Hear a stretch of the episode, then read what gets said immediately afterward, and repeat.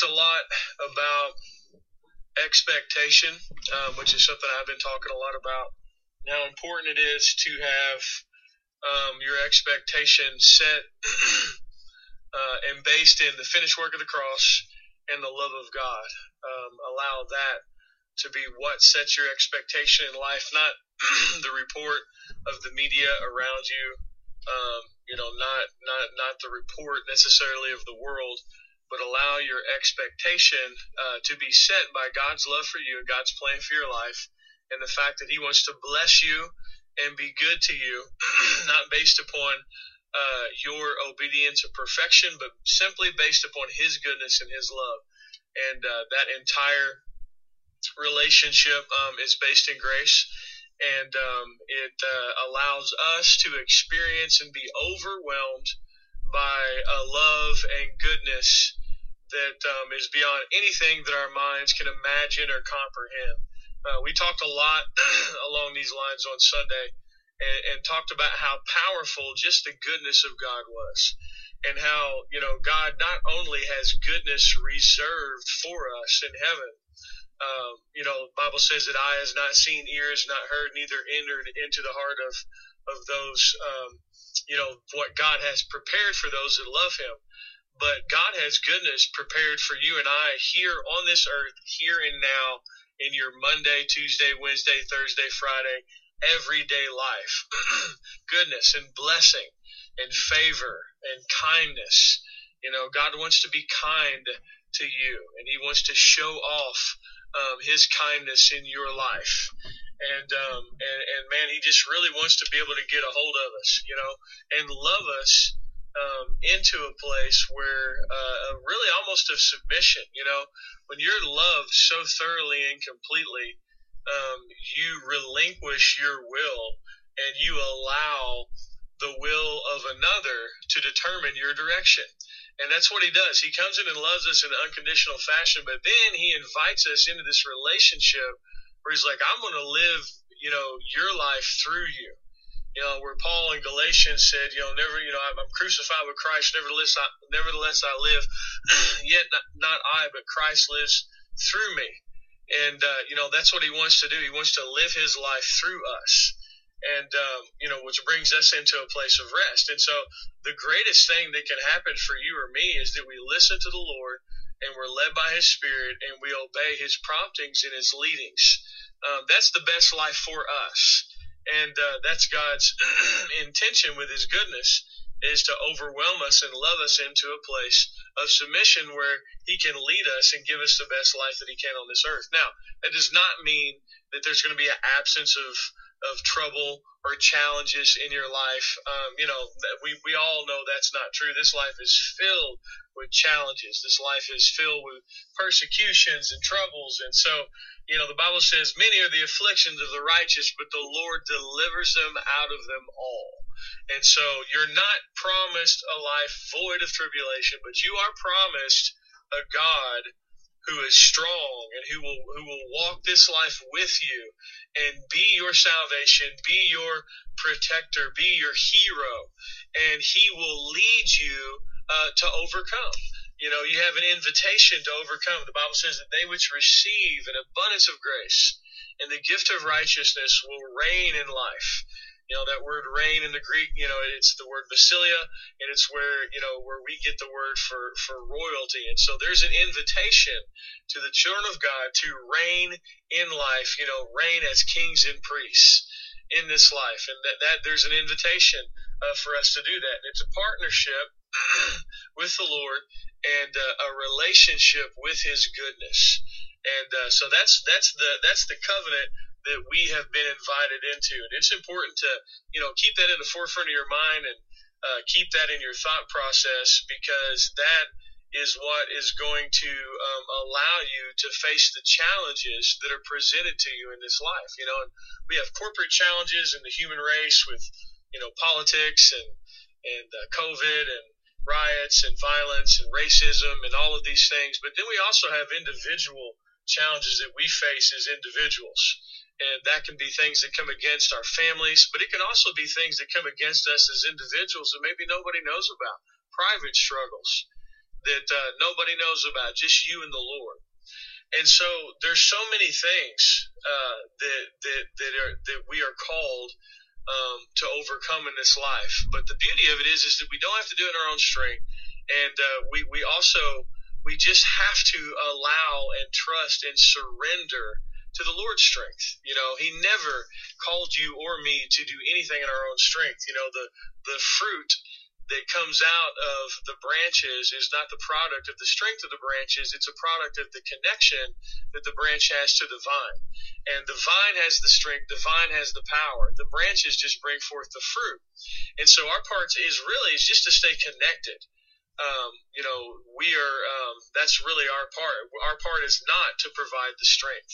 Our part is to provide the surrender. Our part is to yield to salvation and all of its many beautiful forms. The greatest form of salvation, of course, being that your name would be written in the Lamb's Book of Life. But that word soteria in the Greek means many, many, many, many different experiences of salvation. That includes healing and, and deliverance and protection and, and provision and, and uh, relationship wisdom and all of these beautiful blessings that the Lord has. You know, all those blessings that we had under the old covenant, those have not been taken away. It's been added to.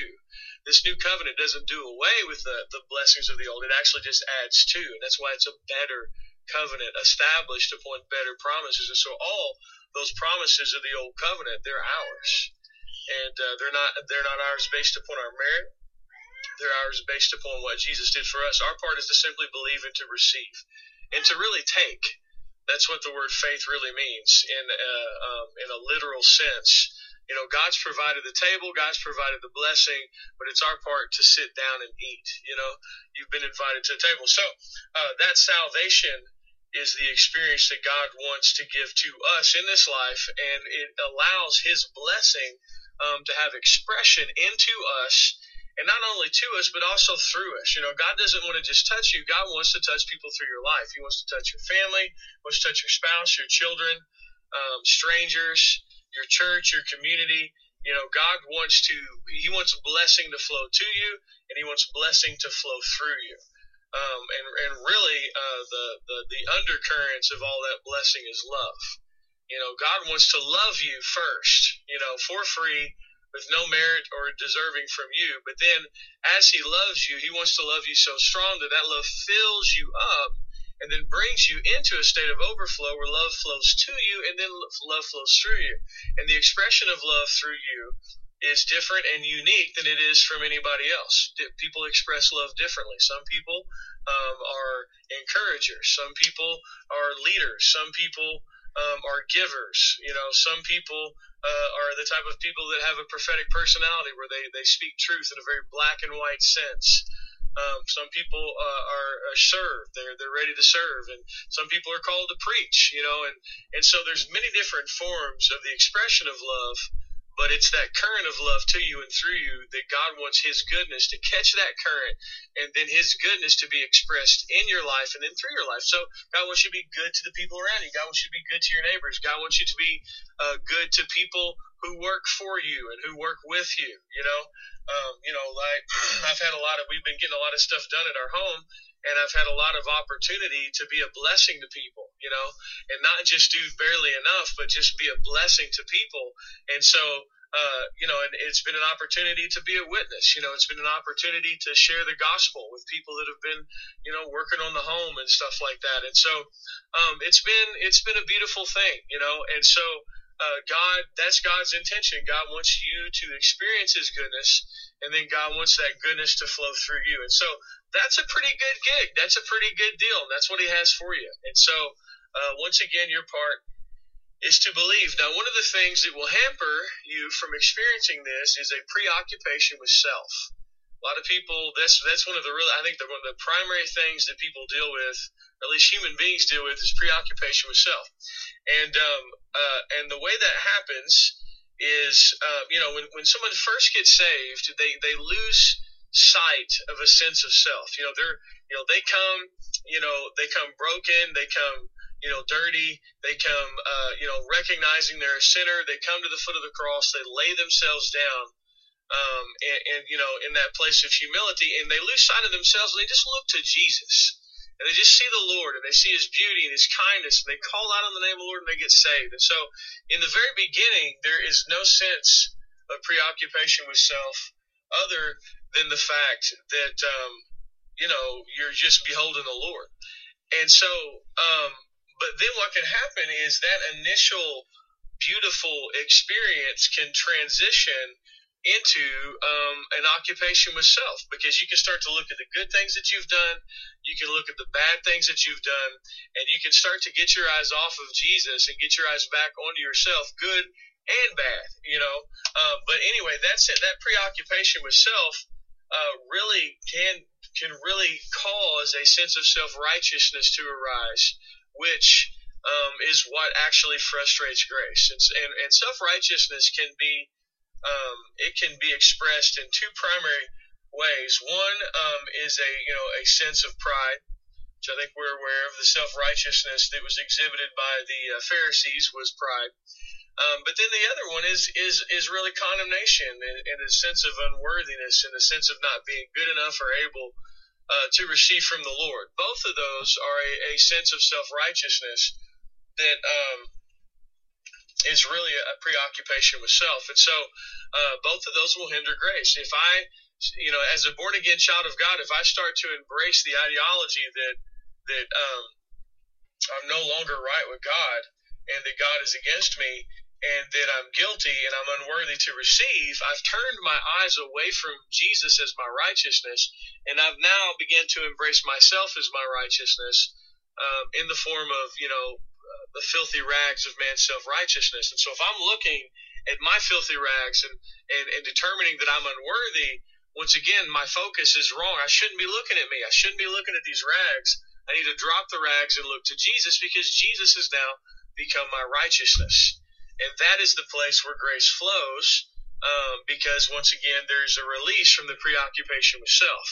But then the next way um, that it can really happen and that self righteousness can um, exhibit itself or, or be expressed is, uh, you know, not a sense of condemnation, but once again, a sense of pride. There's a focus on the good things that I've done. And now, you know, I have kind of a swelled head and I have a sense of pride and I have this sense of, um, you know, now my eyes aren't on the Lord. My eyes are on me and my accomplishments. Well, I do this and, and I, uh, and I, you know, I fast and, you know, and I give and I do this and I do that and all these things um, and then once again, I'm looking at me and, uh, you know, kind of the Christian memorial that I'm erecting to the greatness of myself. how great I am. How great I am. Yeah, I always joke around and say that's the song of man made religion.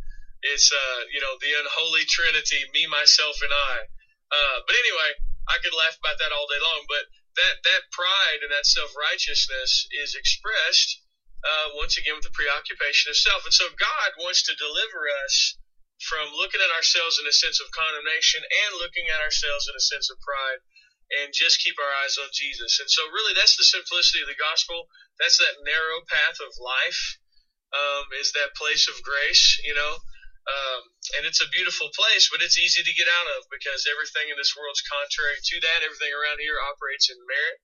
And so, um, but really the simplicity of it and the beauty of it is if we can just keep our eyes on Jesus and recognize that He's our righteousness, remember that, hear that afresh and anew, experience the love of God on a regular basis, then that strength that's coming to us is going to flow through us. And uh, we are going to uh, live a life that glorifies His name in the earth with our conduct and with our behavior and with our motivation. So um, I believe that's um, I believe that's God's plan for our life. And so uh, that's kind of what's been on my heart this evening. So God bless you guys. I appreciate y'all joining in. I see a bunch of y'all on here. Um, anybody have any questions or statements? Um, that's that's just been burning in my heart that message, and so I've been preaching many different variations of that here lately and focusing on different points. But um, that's what's been burning in my heart. So I'll open it up here for just a minute. If anybody has a question or a statement or something about something that I said, I would be happy to uh, answer any of those. Hello, Angel. Good to see you on here.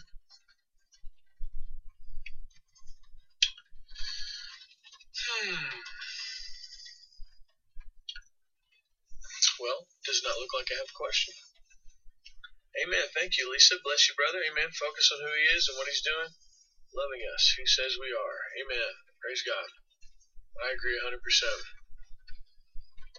All right, cool. No questions. Well, God bless you guys. Thank y'all for joining in. I'm just going to pray over you. Father, I just thank you for all the people that are watching this now and in the future, that it's a blessing to them. Thank you, Lord, that you speak to their hearts, that you edify them, you strengthen them. Thank you, Lord, you help all of us to keep our eyes on Jesus the simplicity and the power of the of the of the gospel, Lord. I just thank you that we'd not be caught up in our mistakes and we'd not be caught up in our victories, but we'd be caught up in the cross. And Lord, we just thank you for that. In Jesus' name. Amen.